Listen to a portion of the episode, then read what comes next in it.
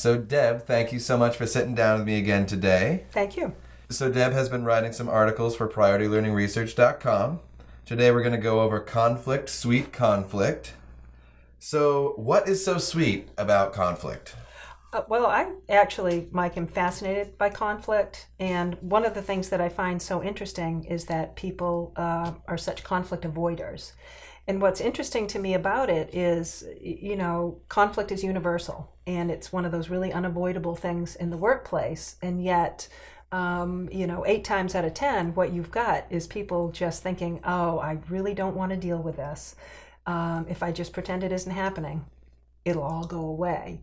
And of course, it doesn't. Um, but I think the most difficult thing for people with conflict is to just sit down and have that conversation and say, something's going on here. Can we just name it and have this discussion? And if we can't come to some sort of an agreement, let's just agree to disagree. Hmm. Get to some sort of point of, of uh, resolution or, or at least um, do what we can to compromise.